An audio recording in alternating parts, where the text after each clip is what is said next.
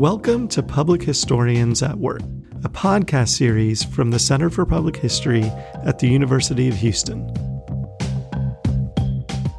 Over the course of the 20th century, Houston evolved into a global city as immigrants from across the world came to call the city home.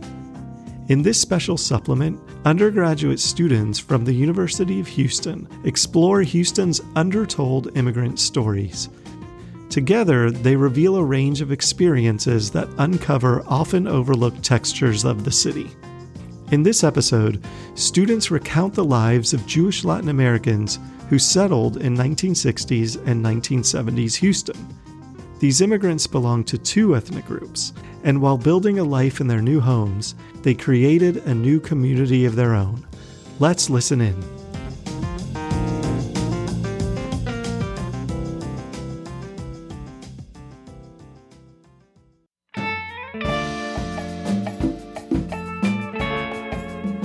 Did a meeting between dictator Fidel Castro and a Houston congressman, Mickey Leland, help a young Jewish prisoner in a labor camp become a successful doctor in Miami? Such is the story of Solomon Imiak, a Jewish Cuban immigrant who first arrived in the United States in 1985. While his story of rescue through political negotiation is rare, Imiak's story is the accumulation of multiple histories going back generations.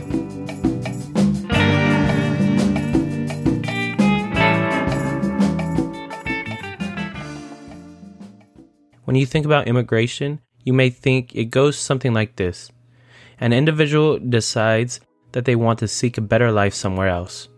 They make a smooth or arduous journey and over time learn how to adjust to their new environment. However, the specific pathway that immigrants take are dependent on many other factors.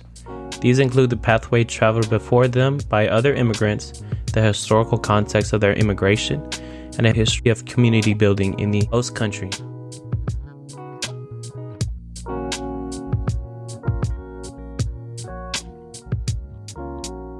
Once immigrants move, they don't end their contact with their homeland. Most remain in communication with friends and relatives back home and send back information and resources. Some immigrants' journeys are a straight arrow, others are circular, or a triangle, or a web. As we will see with Solomon Imiak's story, his pathway was neither linear nor simple.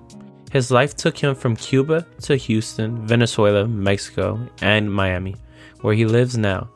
Solomon's story is about the unique journey, but it is also a story about immigration, history, politics, community, and so much more.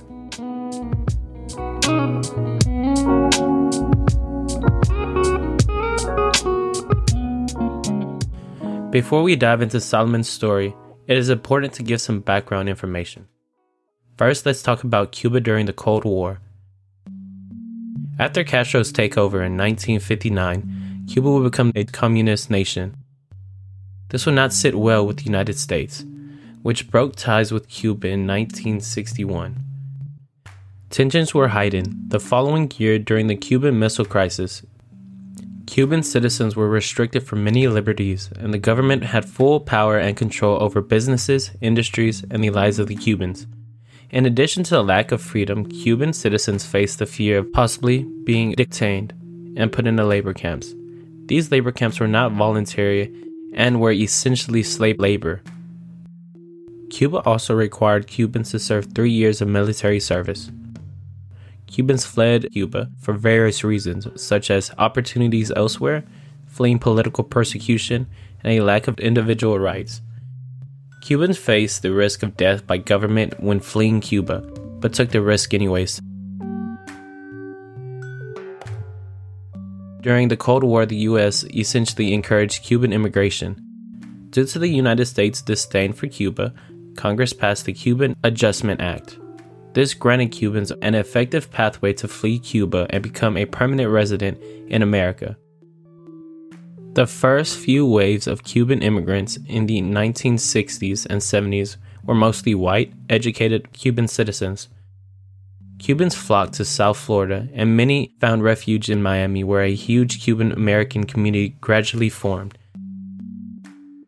Cuban Americans saw themselves as immigrants against their will, and many cherished hopes of returning one day. Because of their situation, Cuban Americans were highly opposed to Castro and the communism, and many were supportive of the U.S. during the Cold War.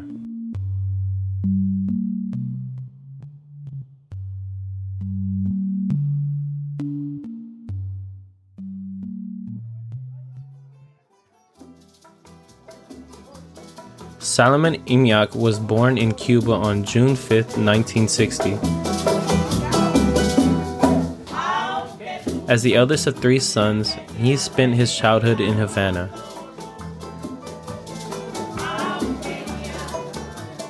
His grandparents were Jews from Eastern Europe who immigrated to Cuba, and he attended a Jewish school until the fifth or sixth grade, at which Castro intervened and shut down religious based education his family was not Orthodox, and they were mixed in with large Cuban communities. His neighborhood called them Polacos or Poles. The Imiaks observed Jewish traditions and holidays. However, their religious practice came into conflict with his parents involved in the Communist Party. I think it's important you know that my parents at the beginning of the revolution was somebody who represented Castro and uh, traveled all over the world representing the Communist Party. At some point, when they re- when he returned after several years, they asked him if he want to be a communist, and to be a communist, he need to refuse to.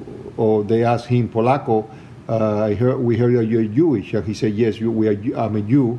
I'm not a religious man, but I cannot um, deny God. And when he decided that he was going to deny God, and he, they asked him to deny God, and that said no, he was uh, demoted from the national position. So. His parents got in contact with HIAS, a Jewish immigration organization which helped them and Salomon's youngest brother leave and resettle in Venezuela. Salomon and his brother Abraham stayed in order to finish their med school degrees, but unfortunately, when they declared that they wanted to leave, they were detained and sent to labor camps. At the camp, Salomon was forced to do construction from 5:30 a.m. into the night. While working, Salomon suffered a serious accident. So we were in concentration camp uh, in uh, in Cuba, and unfortunately, I fell from a Russian truck, and I broke my left knee. And after uh, several uh, weeks unable to walk well, they took me to the hospital and they uh, removed my meniscus and they never repair, repaired the ligaments. So I had to walk with crutches. So I was unable to walk anymore, so they sent me home. This is the part where Mickey Leland and Houston entered the story.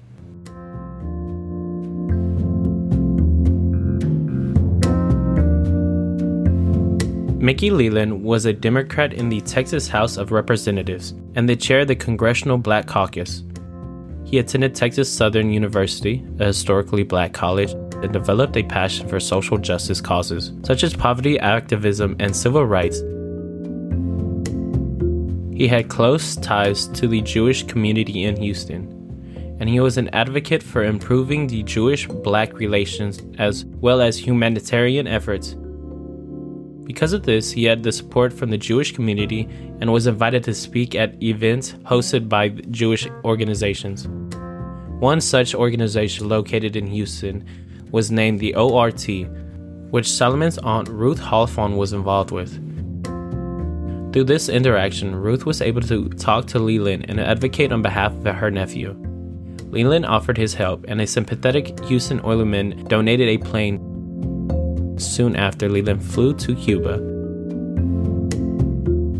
The negotiation was not without compromise. There were obligations and political concern. There was a requirement that the brothers could only stay in the United States for three months. On February 3, 1985, when Salomon was 24 years old, the Imiak brothers left Cuba, taking nothing with them.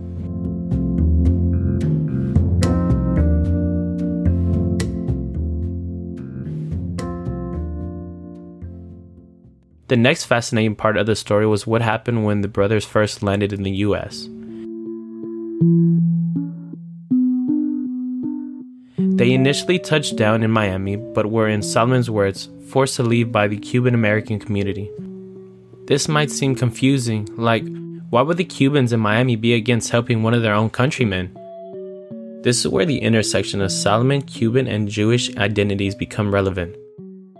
I think because, uh, with all fairness, I, I, bet you that they feel why they allow the two Jewish boy to escape Cuba when you have a lot of Cubans that are not allowed to leave. You know why why they allowed them.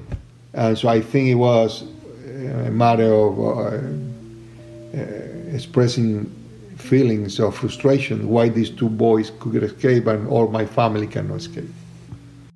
Through the first part of the story of Solomon Imiak, you were able to see multiple pivot points and intersections.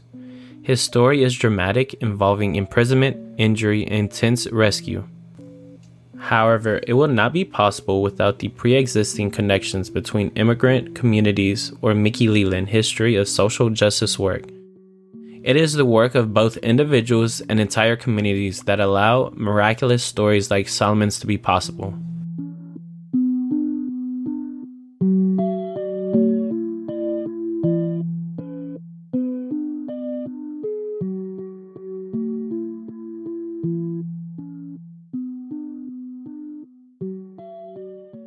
After the three months allowed by Castro's were up, Solomon and his brother moved down to Venezuela to join their family.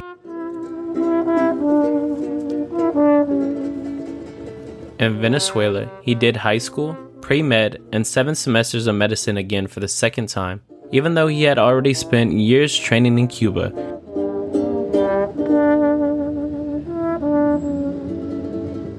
After Venezuela, he went back to Houston, where he married his wife, Esther, who was also Cuban and Jewish.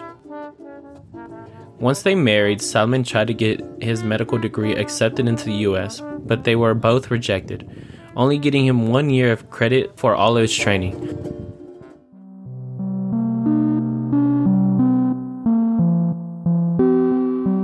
There are many obstacles for immigrants trying to obtain work in the United States.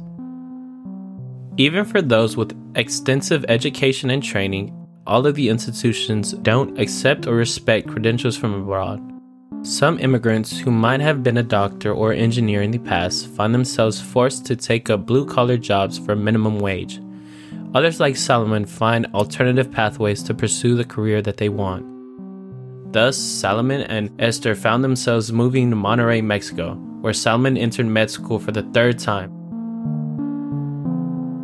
After doing an internship in social service in Monterrey, he finally finished his training and tried once again to get into residency program in Houston. The next obstacle that Solomon had to overcome was the language barrier. He studied for 9 months, 16 hours a day, and during the process failed the English exam 10 times.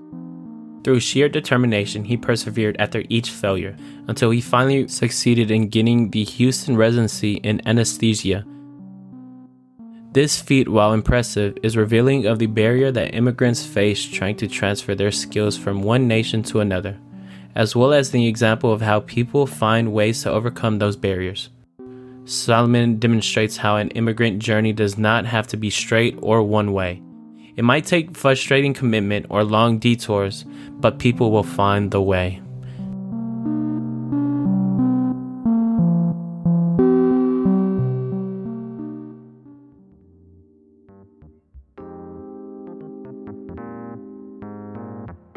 An immigrant's story is deeply personal and unique to them. However, one person's story can also be a window into a much larger picture of his stories and communities and social structures.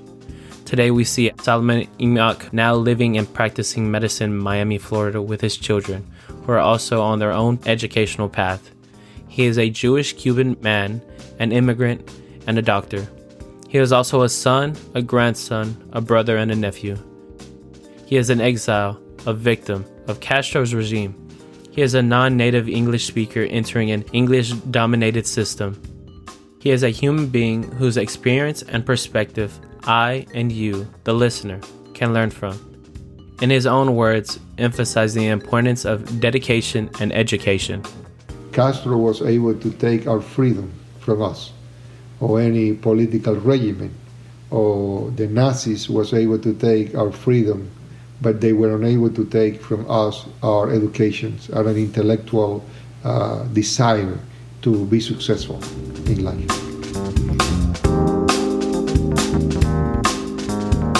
Thank you for joining us for this special episode of Public Historians at Work.